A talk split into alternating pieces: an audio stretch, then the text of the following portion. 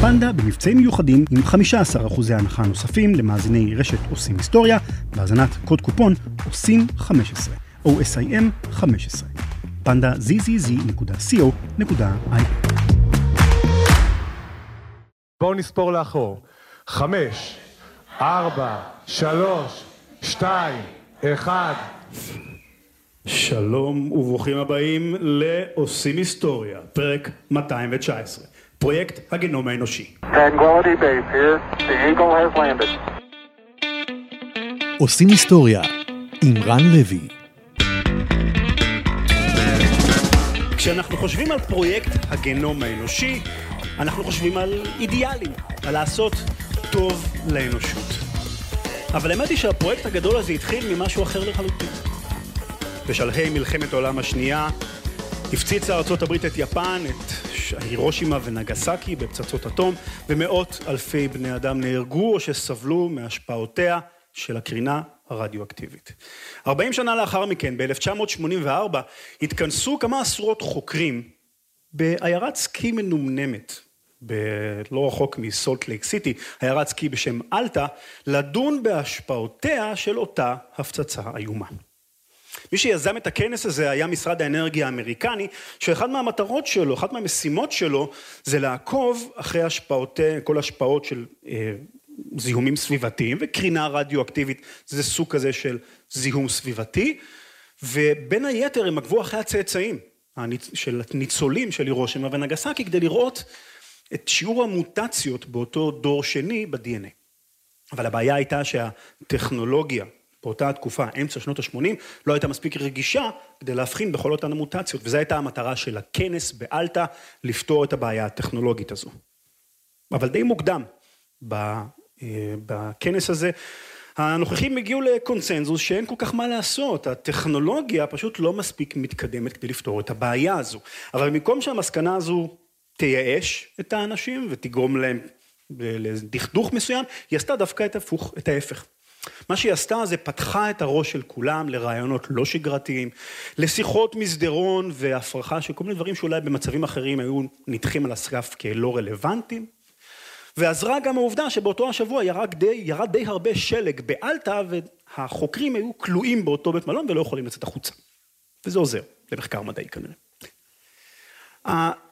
האווירה של הסיעור מוחות והסיר לחץ הזה, הפיקה תובנה אחת ככה מעניינת מהכנס הזה, והיא שכדי להיות מסוגלים לזהות שינויים ב-די אן איי האנושי, קודם כל צריך לאפיין את הגנום שלנו בצורה מאוד מאוד מדויקת, כמו תמונות כאלה של קוסמטיקה, שלפני ואחרי, שכשיש לך את הלפני, אתה יכול לדעת מה היה אחר כך.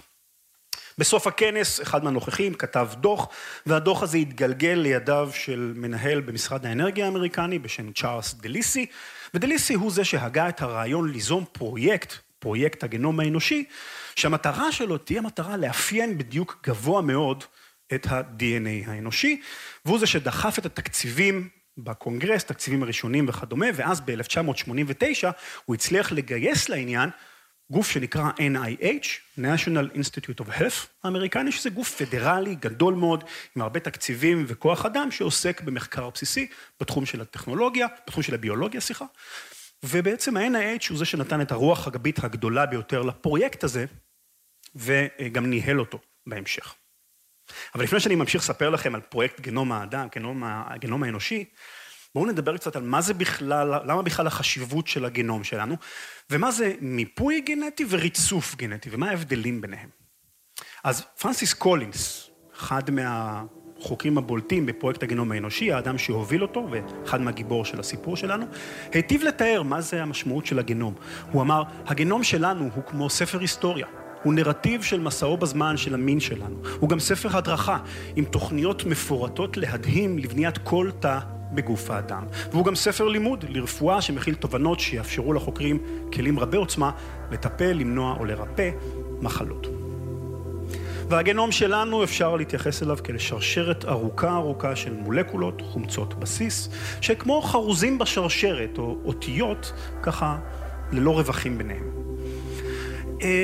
רוב רובו של המידע בתוך הגנום שלנו, קצת כמו שיר של סטטיק ובן-אל, הוא ג'יבריש.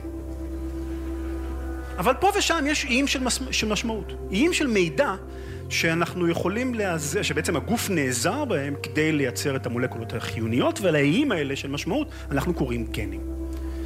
תחשבו על הגנום כעל אוקיינוס רחב ידיים של מידע חסר משמעות, שפה ושם ישנם איים של משמעות שמסתתרים פה ושם. וכמו מגלן וקולומבוס ושאר מגלי העולם בתקופתם, גם חוקרי הגנטיקה היו מאוד רוצים להיות מסוגלים לנווט אל הגנים האלה ולהגיע אליהם. זו הייתה מטרתו של פרויקט הגנום האנושי, וכמו כל פרויקט מדעי גדול, הוא נתקל בהתחלה בקשיים. קשיים של מתנגדים בהתחלה, עיקר ההתנגדויות הגיעו מהכיוון התקציבי. פרויקט הגנום האנושי היה פרויקט מאוד שאפתני, מבחינת, קודם כל מבחינת המשאבים שהוקצו לו, שלושה מיליארדי דולרים, מכספי משלם המיסים האמריקני, על פני חמש עשרה שנה. והיו המון חוקרים ששאלו, רגע, זה הולך לבוא על חשבון התקציבים שלי, מן הסתם. לא אהבו את זה. והיו גם כאלה שהתנגדו מסיבה אחרת, יותר מדעית פה נאמר. הם שאלו את עצמם, רגע, אם, אם זה שנדע איפה נמצא כל גן, האם באמת זה יעזור לנו להבין את התפקוד שלו בגוף? כפי שנראה אחר כך, זו שאלה, ש... שאלה, שאלה טובה ונכונה, והיה לה הרבה משמעות גם אחר כך. אבל לא ספק, האתגר המהותי ביותר והגדול ביותר של הפרויקט הזה היה ההיקף השאפתני שלו. יש בגוף האדם, בגנום האנושי, יש שלושה מיליארדי בסיסים, וכל אחד, וכאילו, כמות אדירה, אדירה של מידע, והמעבדה הגנטית המתקדמת ביותר ב-אלף תשע מאות ותשעים, כשהפרויקט הזה התחיל, הייתה מסוגלת לרצף אולי אלף בסיסים בשבוע, מה שאומר שזה אחד עשר מיליון שבועות עבודה. אז ההיקף של הפרויקט הזה היה כזה שהיה צריך בעצם לפתח כלים חדשים, שיטות חדשות, מאגרי מידע חדשים, מה גם שחוקרים בעולם הזה של הגנטיקה נטו לעבוד במעבדות קטנות, מבודדות יחסית זו מזו, באופן ידני. היה פה הרבה סיכון של איך, איך עושים את הדבר הזה.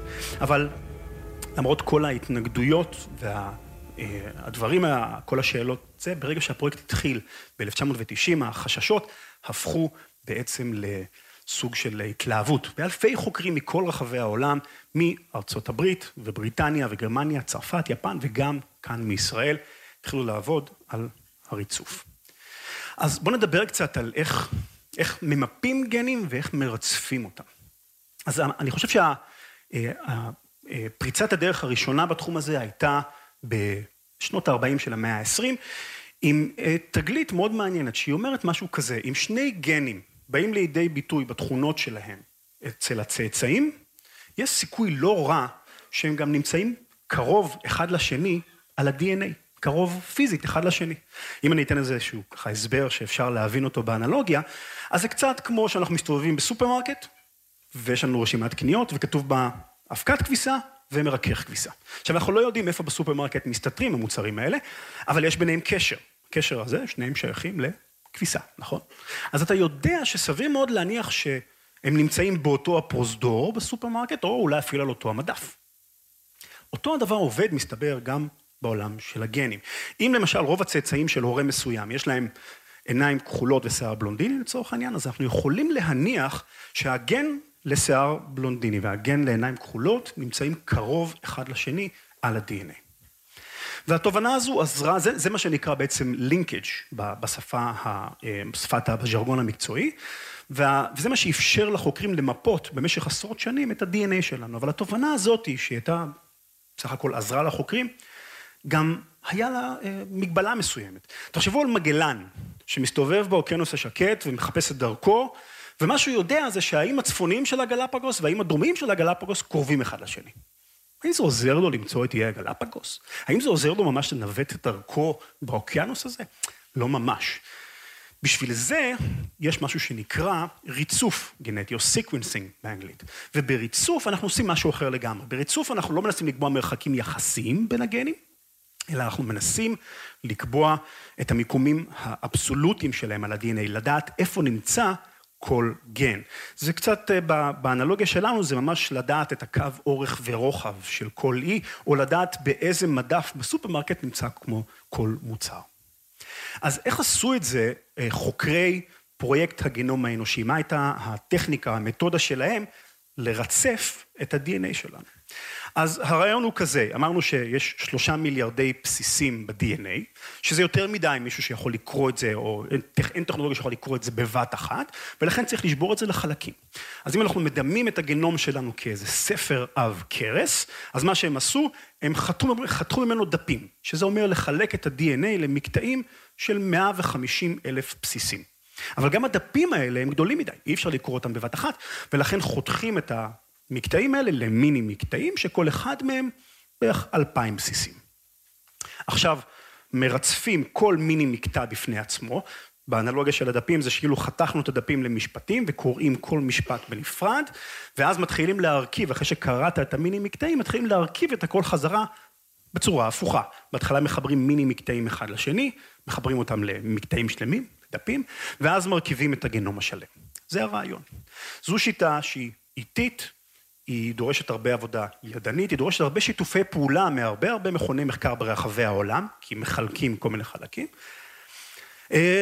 אבל זה, זה, זה הפתרון שהיה. היא מפיקה תוצאות די טובות מבחינת רמת האמינות שלה. זאת אומרת, אין הרבה סיכוי, קורה, אבל אין הרבה סיכוי שנגיד רצף ה-די אן איי הוא טריפל איי, והחוקר קורא טריפל איי טי למשל. אבל האנלוגיה שנתתי לכם לספר היא קצת מטעה, מכיוון שהמשימה הזאת היא הרבה יותר מורכבת, מכפי שהאנלוגיה הזאת היא נותנת תחושה. תזכרו שבאנלוגיה של ספר, אז יש לך כבר את הספר, אתה יודע מה הרצף של האותיות, אבל בעולם האמיתי של ה-די אן איי, החוקרים לא יודעים מהו הרצף הנכון, ולכן אני חושב שהאנלוגיה היותר מתאימה, זה פאזל ענק של עשרות מיליוני חלקים, שאנחנו לא יודעים מראש מה התמונה שהוא יוצר. וכדי לסבך עוד יותר את העניין הזה, חלק לא מבוטל, חלק גדול מאוד מהגנום האנושי, הוא בנוי מקטעים שחוזרים על עצמם שוב ושוב, שעדיין צריך לשים אותם בדיוק במקום הנכון, ומדי פעם אמרנו, יש שגיאות שנופלות, וגם את זה צריך לקחת בחשבון. אז יש לך בגה, באותן עשרות מיליוני חלקים של פאזל, מדי פעם גם חלקים של בכלל פאזל אחר. אז זה אתגר גדול. אבל החוקרים יכלו לאתגר הזה. פרויקט הגנום האנושי שהושק ב-אלף תשע מאות ותשעים, כאמור, התחיל בשנים הראשונות בבניית תשתיות, בהקמה של התשתית הארגונית, הטכנולוגית, של הטכנולוגיה הזו. אחר כך ניסו את הטכניקה הזאת על גנומים קצרים ופשוטים, בהתחלה של תולעת, של שמרים, דברים כאלה, ואז, יותר מאוחר, ניגשו למשימה הגדולה והמורכבת של לרצף את הגנום האנושי. זה התחיל לעבוד, זה פשוט היה צריך סבלנות. אבל היה חוקר אחד שלא הייתה לו סבלנות. קרייג ונטר היה בשנות ה-שמונים, בתחילת שנות ה-תשעים, אחד החוקרים המוערכים ב-אן איי אייץ', אותו גוף פדרלי למחקר, עסק במחקר של גנים שקשורים בעיקר לפעילות של המוח, והיה אחד מהתומכים הראשונים ברעיון של אוטומציה, של מחקר בגנטיקה, של שימוש במכונות ובמחשוב. וזה לא היה טריוויאלי, כי בתקופה ההיא, כל האתגר הגדול של לרצף מקטעים אדירים של די אן איי, היה כל כך עדין ורגיש, שהרבה אנשים חשבו שהוא לא מספיק אמין, שהמכונות לא מספיק אמינות ומדויקות, כמו אותן שיטות ידניות.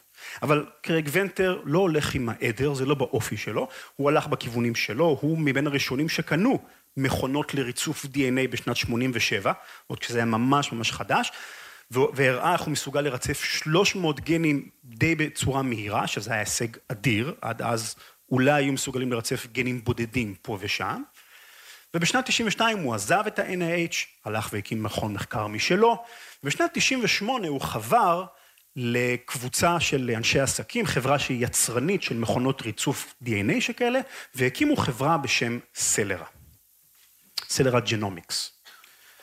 בנקודה הזו בסיפור, הוא חבר לעוד דמות חשובה, שהיא ככה מאחורי הקלעים של הסיפור, אבל יש לה משמעות מאוד גדולה, וזה יוג'ין או ג'ין מיירס, שהוא בכלל מגיע מתחום מדעי המחשב. מיירס הוא פרופסור למדעי המחשב, הוא עבד באוניברסיטת אריזונה בשנות ה-שמונים, והוא עמד, עבד בצמוד לחוקרים בתחום הגנטיקה. ואז הוא נחשף בעצם לבעיה המורכבת הזו, של לנסות ולהרכיב פאזל של עשרות מיליוני חלקים, שאתה לא בטוח לחלוטין אם זה החלקים הנכונים בכלל, כן או לא. והיה לו מאוד ברור שכאילו יש פה פוטנציאל להשתמש בכוח ובעוצמה של מחשבים, אבל מחשבים בשנות ה-שמונים וה-תשעים היו מאוד חלשים. לא התאימו כך למשימה הזו, מאיירס לקח על עצמו פיתוח של אלגוריתמים וצורות שונות של עיבוד מידע, כדי שבעצם המשימה הזאת תעבוד טוב עם מחשבים של תקופתו, וזה די התאים בראש למה שתכנן קרייג ונטר, והוא הזמין אותו להיות סגן הנשיא בסלרה. ואז בשנת אלף תשע מאות תשעים ושמונה, קרייג ונטר מכנס מסיבת עיתונאים, ושם הוא מטיל פצצה שהיממה פחות או יותר את כל החוקרים בעולם הזה של הגנטיקה. ונטר הכריז שסלרה מתכוונת לרצף את הגנום האנושי, שזה בדיוק מה שפרויקט הגנום האנושי רוצה לעשות. אבל אם פרויקט הגנום האנושי אמרנו, אה, התקציב שלו היה שלושה מיליארדי דולרים, על פני חמש עשרה שנה, עם אלפי חוקרים, סלרה התכוונה לעשות את זה, ככה הכריז ונטר, בתוך שלוש שנים, בעלות של שלוש מאות מיליון דולר בלבד, מכספי משקיעים.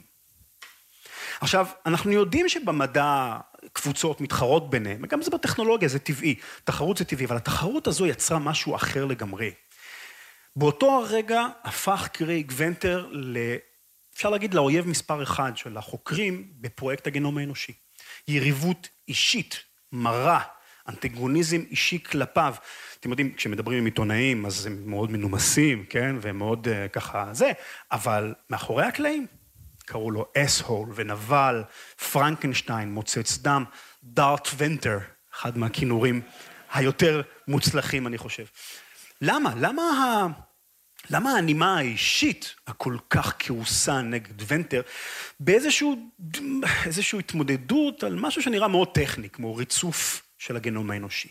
אז בואו נפרום את היריבות הזו בין ונטר ופרויקט הגנום האנושי, ונראה שבעצם יש כמה שכבות של בצל, כמו בצל ככה, שמסתתרות בפנים. כמה שכבות של יריבויות. אז הדבר הראשון, השכבה הראשונה של היריבות הזו, הייתה על שאלת המתודה המדעית. נזכיר שפרויקט הגנום האנושי, הדרך שבה פרויקט הגנום האנושי, ניסה לפתור את הבעיה של ריצוף די אן איי של האדם, על ידי פירוק למקטעים, ואחר כך למיני מקטעים, ובסוף בונים את הרכיבים את הכל חזרה למעלה. כאמור, זו שיטה ידנית יחסית, איטית, אבל מדויקת. זה, זה, אתה יכול להיות בטוח שזה מפיק תוצאות טובות. השיטה שפיתחו ונטר ומיירס בסלרה, שיטה אחרת, היא נקראת Whole Genome Shotgun Sequencing, וה... השיטה הזו אומרת שאתה מדלג על שלב הביניים של לחתוך לדפים, למקטעים, ועובר ישר לריצוף של המון המון מיני מקטעים, ומהם בונה את ה-די אן איי השלם. השיטה הזאת יכולה לעבוד רק אם יש לך עוצמת מחשוב אדירה, ואתה עושה את זה באמצעות מכונות. אחרת זה פשוט מורכב מדי. ואמרנו שרוב החוקרים בפרויקט הגנום האנושי לא האמינו במכונות. הם חשבו שזה הולך להפיק תוצאות שהן... בדיוק נמוך יותר מכפי שמחייב המחקר הזה. אז אנחנו רואים פה ישר, קודם כל יש פה מחלוקת בשאלה בסיסית במתודה המדעית. מה נכון יותר במדע הזה? מהירות או דיוק? וקרייג ונטר היה לו די ברור שמה שחשוב פה זה המהירות, והוא הסביר למה בעדות שהוא נתן בקונגרס באחד מהשימועים. הוא הסביר, אנחנו בסלרה אימצנו את המוטו המהירות משתלמת, כיוון שתגליות לא יכולות לחכות. מאז החל הקונגרס לתקצב את פרויקט הגנום האנושי, למעלה מחמישה מיליוני אמריקנים מתו מסרטן, ועוד למעלה ממיליון אנשים מתו מתגובה שלילית לתרופות. ואת כל זה אפשר לנסות ולפתור אם אתה מרצף את ה-די אן איי. אלו היו המניעים שלו. אבל הרבה חוקרים בפרויקט הגנום האנושי, חשדו בקרייג ונטר שהוא לא מספר את כל האמת, שיש מניעים הרבה יותר ציניים, מאחורי הקלעים, ללמה הוא רוצה לעשות את הריצוף הזה כל כך מהר. הסיבה הייתה שסלרה רוצה לרשום פטנט על הגנים. ב-אלף תשע מאות ושמונים, בית המשפט האמריקני קבע שאפשר לרשום פטנט על גן.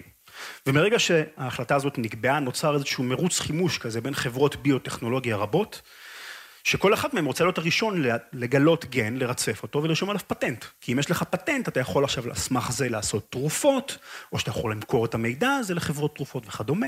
זה מידע שיש לו הרבה ערך. וכשאתם מבינים את זה, ומבינים שסלרה הייתה חברה פרטית, וזה היה המודל העסקי שלה, בהתחלה, בחלק מהזמן, אז אתם מבינים שיכול להיות שגם היה איזשהו מניע אחר, ללמה בעצם המהירות היא פתאום כל כך חשובה. עכשיו, קרייג ונטר לא הסתיר שסלרה הולכת לרשום פטנטים על כמה מאות גנים חשובים, אבל הוא היה תומך גדול מאוד בכל הנושא של מסחור המחקר בעולם הגנטיקה. כי הוא אמר, והיו הרבה אנשים שהסכימו איתו, שאי אפשר לסמוך על המגזר הציבורי לעשות את זה, צריך לתת למגזר הפרטי לחקור את ה-די אן איי, ואיזה בעצם, ככה, תמריץ, יש לחברות תרופות ענקיות, שמוכנות להשקיע מאות מיליוני דולרים במחקר, כדי להפיק תרופות וטיפולים רפואיים, אם לא נותנים להם הגנה של פטנט. איך אתה יכול לקוות שהשוק הפרטי ייקח את המשימה הזאת על ידיו? אם לא תיתן להם הגנה של פטנט, אז אנחנו נקבל בסוף את המידע שעצור בתוך הגנום, קצת כמו נפט שקבעו מתחת לאדמה, אבל אף אחד לא חופר כדי להוציא אותו. הוא יהיה חסר ערך. יותר מזה, ונטר אמר שהכלים שסלרה מפתחת, כלי המחשוב שהולכת לפתח, בעצם הולכים לתרום גם לאקדמיה. הוא אמר, אנחנו חושבים שהמידע שתשיג סלרה, יסייע גם למדע וגם לחברה שלנו, כיוון שהוא יאפשר לחוקרים לקדם את המדע והרפואה, בעזרת כלי התוכנה המתקדמים של סלרה. מטרתנו היא להפוך את הנפח האדיר והמורכב של מידע ביולוגי לנגיש ולשימושי יותר עבור החוקרים באקדמיה ובתעשייה. לשם כך יצרנו ספרייה חסרת תקדים של מידע גנטי במאגרי הנתונים שלנו. עכשיו, החוקרים בפרויקט הגנום האנושי היו בדעה הפוכה לגמרי מזו של קרייג ונטר.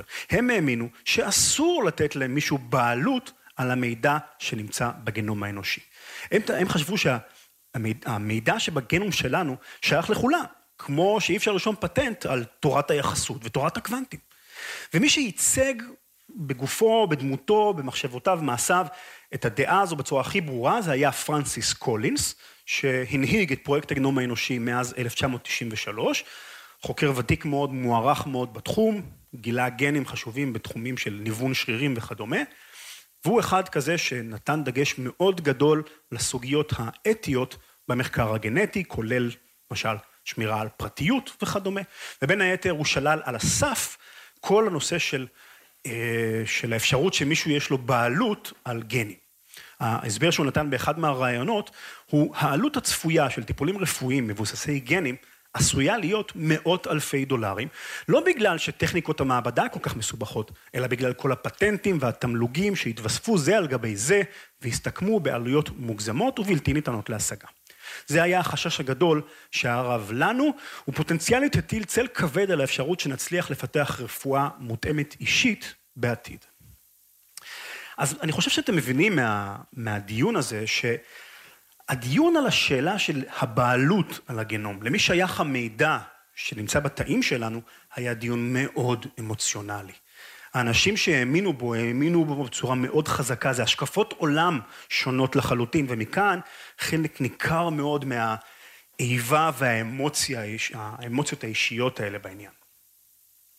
השכבה השלישית של הוויכוח הזה, ואולי השכבה הכי אמוציונלית מכולן, זה כל הנושא של מימון למחקר ציבורי אה, בבסיסי, במדע בסיסי, כמו פרויקט הגנום האנושי. קרייג ונטר אמר שלדעתו שלושת מיליארדי הדולרים שממשלת ארצות הברית שופכת על פרויקט הגנום האנושי, זה פשוט בזבוז. הכל הולך על, מתבזבז על בירוקרטיה והדברים לא חשובים, והוא מראה שסלרה מסוגלת לעשות את זה בעשירית מהעלות ובחמישית מהזמן. עכשיו, חוקרי פרויקט הגנום האנושי, הם ראו את המאמצים האלה של ונטר לשכנע את הקונגרס להעיף את המימון מפרויקט הגנום, כניסיון ישיר לחסל את הבייבי שלהם, את הפרויקט שלהם. אריק לנדר הוא אחד מהמדענים הבולטים של פרויקט הגנום האנושי, והוא אמר את זה בצורה מפורשת. היה לנו ברור שמישהו מנסה לרסק את הפרויקט, מכלל שהדרך היחידה שבה התוכנית העסקית של סלרה יכולה לעבוד, זה עם פרויקט הגנום האנושי הציבורי ייסגר. זו הדרך היחידה שבה הוא, ונטר, יוכל ליהנות ממונופול על המידע. לשם הצלחתה של סלרה, פרויקט הגנום היה חייב להיבלם, או שתקציביו יקוצצו. אגב, קרייג ונטר לא התרגש מכל ה, ה, כל האמוציות נגדו, הוא טען שהכל נובע ממניעים אישיים של גאווה שנפגעת, כי הטכנולוגיה שלו זה מה שנכון להשתמש בו. הוא אמר, ובכן, אף אחד לא אוהב שמביסים אותו בעזרת אינטליגנציה גבוהה יותר, תכנון וטכנולוגיה. זה יכול להכעיס אנשים. והפרויקט הגנום האנושי, מהצד השני, טענו שוונטר מציג איזשהו מצג שווא לציבור, כשהוא משכנע את הציבור שפרויקט הגנום האנושי הוא בזבזני ובירוקרטי. כי פרויקט הגנום האנושי, כמו שאמרנו, היה עסוק בשנים הראשונות שלו בלבנות תשתיות ושיטות, ורק בהמשך ניגשו לגנום האנושי, ממש לרצף את הגנום, כך שכשוונטר אומר, אה, כבר שמונה שנים הם עובדים ורק רצפו חמישה אחוזים מהגנום האנושי, זה כמו להסתכל על נאסא ב-אלף תשע מאות שישים ושמונה, קצת לפני ששלחו את האדם לירח, ולמדוד מה המרחק בין החללית לירח, ולגלות שהחללית עוד לא עזבה את כדור הארץ. זה לא באמת התמונה האמיתית. אז זה הרקע של היריבות האישית המרה שנוצרה, כשקרייג ונטר הטיל את הפצצה שלו במסיבת העיתונאים, והודיע שסלרה הולכת לרצף את הגנום האנושי, והוא הטיל את שני הצדדים לתחרות מטורפת, למרוץ מטורף, שבו ברור שאף אחד לא יכול להרשות עצמו להגיע במקום השני. מי שיגיע במקום השני יפסיד לגמרי. אם סלרה תגיע במקום השני, היא לא תוכל יותר לרשום פטנט על הגנים, לא יהיה לה מודל עסקי. אם פרויקט הגנום האנושי יגיע שני, זה סימן שקרייג ונטר צדק, ושאין מקום לתקצב פרויקטים ציבוריים שכאלה. הקונגרס לא ייתן יותר תקציבים לפרויקטים כאלה בעתיד. לשני הצדדים זה היה מרוץ של להיות או לחדול. קרייג ונטר לא חסך בסלרה באמצעים, הוא רכש לחברה ארבעה מחשבי על גדולים שהיו בשימוש של ה-אן אס איי קודם לכן, שבעת אלפים מעבדים, שבעים אה, טראבייטים של מידע, בשביל תחילת שנות האלפיים זה כמות אדירה, והוא כרכש עשרות מכונות אוטומטיות לריצוף די אן איי, וסלרה במניסוי כלים שכזה, בהתחלה ניגשה לרצף את הגנום של זבוב הפירות, שזה היה היצור הכי מורכב שעד אז ניסו לרצף את הגנום שלו, והם עשו את זה ב-אחד עשר חודשים בלבד, שזה הישג מדהים. אף אחד לא ציפה שדבר כזה יכול לקרות. ופרויקט הגנום האנושי הבינו שברגע שקרייג ונטר מפנה את התותחים הכבדים האלה לעבר הגנום האנושי, זה ייגמר בתוך שנה או שנתיים, זה הכל. בזמן שפרויקט הגנום האנושי עדיין מתוכנן להסתיים רק בעוד חמש שנים. פרויקט הגנום האנושי היה בצרות. הם היו כמו, אפשר לומר, כמו קבוצת כדורגל שעולה למחצית בפיגור של שלוש אפס, ויש להם שתי ברירות. או שהם הולכים להתפרק ולשקוע בים של האשמות הדדיות וההכפשות, ולא ילך שום דבר, או שהם יכולים להתאחד, להזניח את כל חילוקי הדעות ביניהם, ולחתור לעבר אותה המטרה. הם בחרו בה אופציה השנייה. אריק לנדר, אותו חוקר, אמר מה שקרייג ונטר עשה היה נפלא. הוא גרם לנו לשים בצד את כל המחלוקות שלנו לגבי הבדלי מתודולוגיה, החלטנו להתאחד, ואמרנו שאנחנו פשוט הולכים לעשות את הדבר המחורבן הזה. לשון מדעית מוסמכת. וההחלטות שפרויקט הגנום האנושי היה צריך לקבל לא היו קלות. הם נאלצו לוותר על אחת מעמודי התווך של האידיאולוגיה שלהם. הם נאלצו לוותר על המתודה של פעילות איטית ומדויקת, לטובת שימוש בטכנולוגיה קצת יותר אקספרימנטלית. ופרויקט הגנום האנושי החליט לרכוש את אותן מכונות ריצוף די אן איי אוטומטיות, שבהן השתמש קרייג ונטר, כחלק מה, מהפרויקט, להאיץ את קצב, את קצב ההתקדמות. וקרייג ונטר ראה בה, בהחלטה הזו אישוש לכל מה שהוא חשב מקודם, לכל זה שהתקיפות כנגדו, הם הגיעו מאיזושהי גאווה, גאווה פגועה, כי הוא צודק. הוא אמר, בתחילה, פרנסיס קולינס ושאר האנשים בפרויקט הגנום האנושי, טענו שהשיטות שלי לא יעבדו לעולם. כשהתחילו להבין שטעות בידם, הם החלו לתקוף אותי באופן אישי, והמציאו כל מיני דברים לגבי בעלות, פטנטים אל הגנום. זה היה פשוט אבסורד. אנשי הפרויקט הגנום האנושי לא נשארו חייבים, הם טענו שחלק ממה שסלרה עשו, זה לקחת מידע, של הגנום האנושי, שפרויקט הגנום כבר שחרר ממקודם, כי פרויקט הגנום האנושי התחיל קודם, ולהשתמש בו במחקר שלהם. זאת אומרת, זה קצת ככה קיצור דרך כזה, בזכות פרויקט הגנום האנושי, שזה כאילו, אחר כך אתה אומר שפרויקט פרויקט הגנום כאילו לא רלוונטי, קצת לא יפה. לכל אורך שנת תשעים ותשע, היו ניסיונות משני הצדדים למצוא אולי איזושהי פשרה. כי היו אנשים בשני המחנות שחשבו שעדיף אולי לזנוח את כל המחלקות האלה, להפסיק לעבוד בנפרד ולשלב ידיים ולעבוד לעבר אותה המטרה, לטובת המחקר המדעי. קרייג ונטר ופרנסיס קולינס נפגשו לאורך שנת תשעים ותשע כמה פעמים, אבל הדיונים האלה תמיד התפוצצו על אותה נקודה כאובה שלמי שייך המידע בגנום האנושי. אבל אז במרץ של שנת אלפיים, פרויקט הגנום האנושי שלף שפן מהכובע. אחרי הרבה השתדלויות פוליטיות מאחורי הקלעים, ביל קלינטון, נשיא ארצות הברית, וטוני בלר, עמיתו בבריטניה, יצאו בהכרזה משותפת, לפיה הם הולכים לקדם חקיקה שתגיד שאי אפשר לרשום פטנטים על המידע בגנום האנושי. ההכרזה הזו, כמו שאתם יכולים לדמיין לעצמכם, עשתה המון גלים בעולם הביוטכנולוגיה, כי היא פחות או יותר שמטה את הרצפה מתחת לרגליהן של כל אותן חברות שכל הזמן היו עסוקות בלרשום פטנטים על גנים. ומניות הביוטכנולוגיה בנסדק באותו היום נפלו ב-חמישים מיליארד דולר, וסלרה איבדה שני מיליארד דולר באותו היום מהערך שלה. קרייג ונטר הבין שהאויבים האמיתיים שלו זה לא החוקרים של פרויקט הגנום האנושי, אלא הפוליטיקאים. אני חושב שהוא הבין שהממסד לא ייתן לפרויקט הגנום האנושי ליפול, כי אחרת זה מצטער קצת לא טוב על הפוליטיקאים שאישרו תקציבי ענק כאלה, שאולי לא היה בהם צורך. אז בסופו של דבר, הוא ופרנסיס קולינס כן הגיעו לפשרה, והפשרה, הפשרה הייתה שמרוץ, המרוץ לריצוף גנום האדם מסתיים בתיקו. שתי הקבוצות, שני, שני הארגונים, הולכים להוציא את התוצאות של המחקר באותו היום. זו הייתה פשרה פוליטית לחלוטין, ונטר אמר את זה בעצמו, זו הייתה פשרה פוליטית בגלל שהאנשים בפרויקט הגנום האנושי חששו שאנחנו נצא ראשונים עם המידע שיש לנו. אנחנו פחדנו שהם יעזרו בבית הלבן כדי להיראות כאילו הם ניצחו.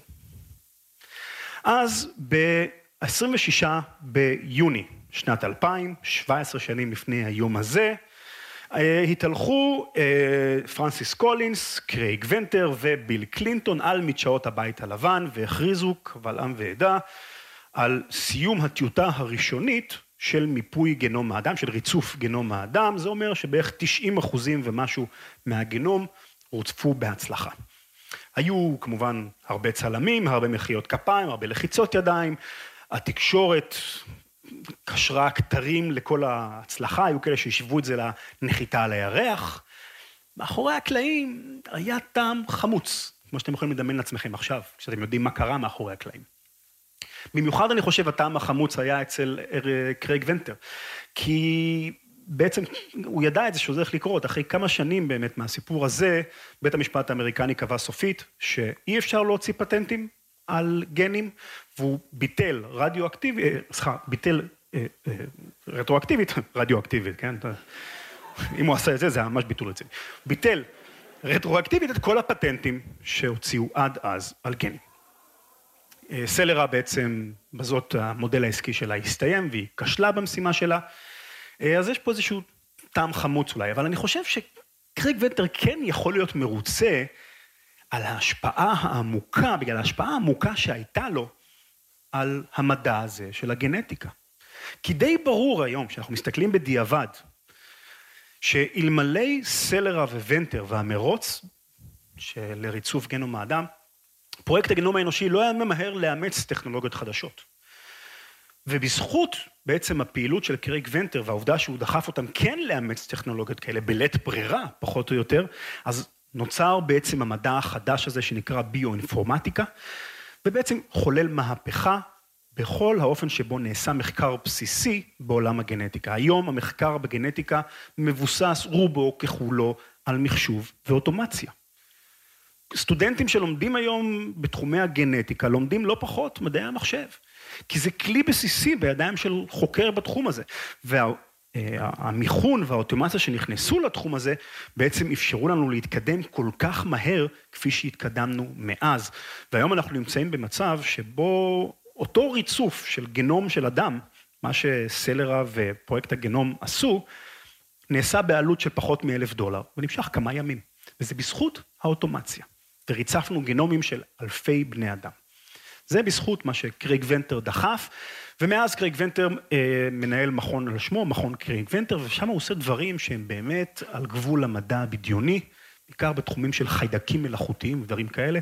בטוח שאני אקדיש לזה פרק בעושים היסטוריה מתישהו, דברים מדהימים.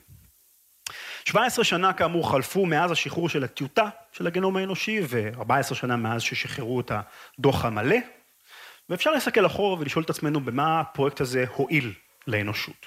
אז אחד הדברים המעניינים שלמדנו בזכות הפרויקט הזה, זה משהו מאוד מפתיע. חשבו תמיד שלבני אדם יש בערך מאה אלף גנים. זו הייתה הערכה. זה אומר שיש פחות או יותר גן אחד לכל תכונה אנושית כזו או אחרת.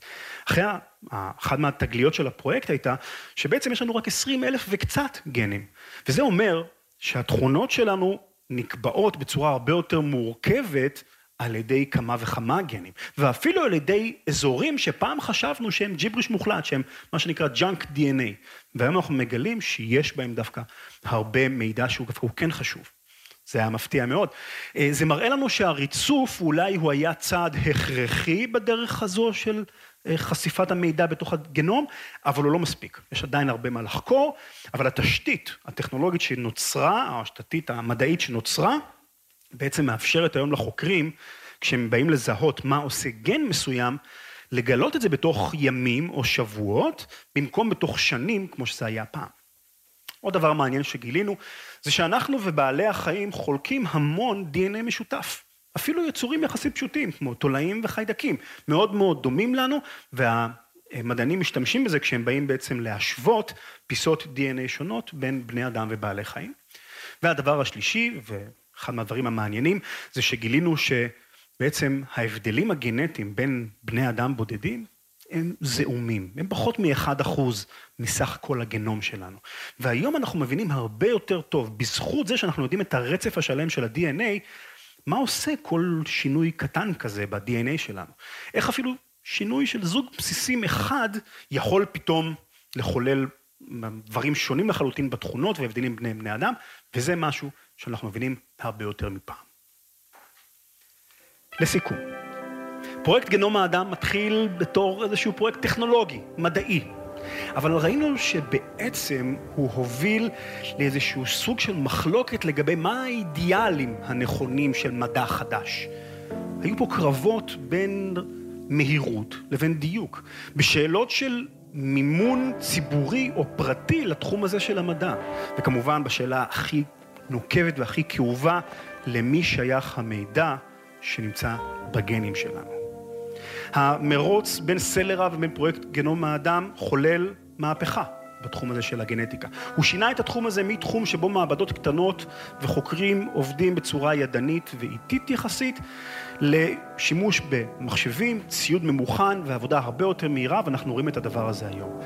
אבל כשמסתכלים על איפה אנחנו נמצאים היום, אנחנו מבינים שהמדענים וחוקרי הגנום ימשיכו כל הזמן, יהיו חייבים להמשיך ולשוט באוקיינוס הגדול הזה של מידע, של ה-די אן איי שלנו, ויהיו חייבים עדיין להגיע לכל אחד מהאיים באוקיינוס הגדול הזה, ולהפוך כל אבן ואבן כדי לגנות, לגלות את הצפונות בתוך ה-די אן איי שלנו.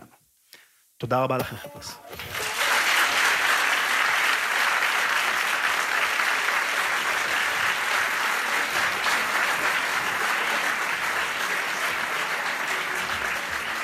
תודה רבה. תודה רבה. זהו, עד כאן. תודה רבה לניר סייג על ההקלטה באירוע ולצוות צוותא תל אביב על האירוח הנהדר כתמיד. מיד נמשיך אל מה שנשמע בפרק הבא, חלקו השני של המפגש, עדכון על פודקאסט חדש ברשת, עושים רפואה, ועוד, אבל ראשית, חסות. בפרק הבא נשמע את חלקו השני של מפגש המאזינים, ובו ערכתי על הבמה שלושה אורחים. הראשון היה פרופסור דורון לנצט, חוקר במכון ויצמן שהשתתף בעצמו בפרויקט הגנום, ושיתף אותנו בעתיד המדהים של התחום הזה. השנייה הייתה דוקטור ליאת יקיר, שסיפרה לנו על גן הבוגדנות, הגן שמצביע על סיכוי גבוה יותר של בן הזוג, גבר בלבד במקרה הזה, להיות לא נאמן. והיא סיפרה גם על בדיקות גנטיות שיכולות לבחון את העניין הזה, ועל העתיד בכלל של שירותי שידוך מקוונים מבוססי גנטיקה. ולבסוף, דוקטור נורית בובליל מהמכון לרפואה משפטית באבו כביר, סיפרה לנו על זיהוי גופות אלמונים באמצעות די אן איי, על מאגר ה-די אן איי הגדול שהקימה, ועל כמה פענוחים מרתקים מההיסטוריה שלה. כל זאת ועוד בפרק הבא, יש למה לחכות, אני מבטיח לכם. אגב, הפרק השני על הוויצק, המחשב העברי הראשון, כבר מוכן ויעלה מיד לאחר מכן. השבוע עלה לאוויר פרק ראשון של הפודקאסט החדש, עושים רפואה. מגישים אותו דוקטור יובל בלוך, המנהל הרפואי של אסות הראשון לציון, והמפיק ואיש הרדיו הוותיק עידן כהן. אתם יכולים למצוא אותו באתר שלנו, רן לוי נקודה קום סלש מד, דרך התפריט העליון באתר, וגם באפליקציית עושים היסטוריה באנדרואיד, ובאפליקציית הפודקאסטים של האייפון. ניתן כמובן גם להירשם לרשימת התפוצה, ולקבל עדכון בדואר האלקטרוני על כל פרק חדש. ההרשמה דרך האתר. עושים רפואה, עוסק בכל מה שקשור ברפואה ובגוף האדם, וכבר הפרק הראשון עוסק במחלה מרתקת, אפילפסיה. יובל ועידן מספרים על המחלה עצמה, מה קורה במוח שגורם לסערות החשמליות האדירות האלה, ומה הקושי הגדול בטיפול התרופתי במחלה, וגם משוחחים עם נטה, שם בדוי, בחורה מקסימה ומלאת שמחת חיים שלקתה באפילפסיה בגיל עשרים ושבע, ועברה את אחד הניתוחים המפחידים ביותר שאני יכול לדמיין לעצמי, קריטה של חלק מהמוח. עושים רפואה ב-רן לוי נקודה קום סלש מד. ועוד עדכון משמח, חלק מבעלי המכוניות שמו לב אולי שבשבועיים האחרונים הופיעו לפתע ערוצים של עושים היסטוריה, עושים טיול ועושים עסקים במערכת הבידור ברכב שלכם. זו תוצאה של שיתוף פעולה בינינו ובין רדיוס מאה אף אם, שבמסגרתה הערוצים שלנו עומדים להיכנס לכמאה ומשהו אלף רכבים בישראל. אז אם נתקלתם בערוצים שלנו במכוניות שלכם, ספרו לי על חוויית ההזנה, מה אהבתם, מה אפשר לשפר, ואם אתם מפרסמים שמתלבטים עם לקחת חסות על הפודקאסטים ברשת עושים היסטוריה, עכשיו זו הזדמנות נהדרת לקפוץ למים, עם חדירה לשוק חדש לחלוטין, וקהלים חדשים שעד היום לאו דווקא יקשיבו לפודקאסטים. צורים מקשר ברן את רן לוי נקודה קום, ואספר לכם עוד על היוזמה החדשה של עושים היסטוריה ברדיוס מאה אף אם.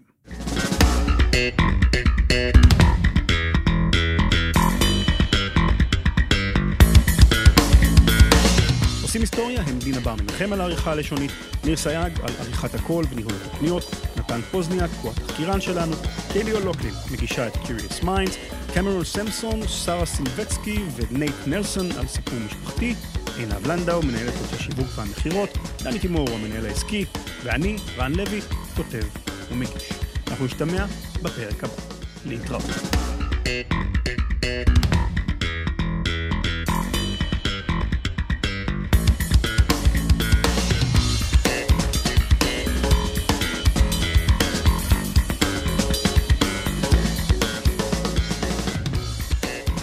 פרקים נוספים של עושים היסטוריה, כמו גם פורום התוכנית ומידע נוסף, תמצאו באתר הבית של התוכנית, דאבליו דאבליו דאבליו נקודה רן לוי נקודה סי או נקודה איי אל. תגובות, הצעות ורעיונות ניתן לשלוח לרן, בכתובת רן, את רן לוי נקודה קום.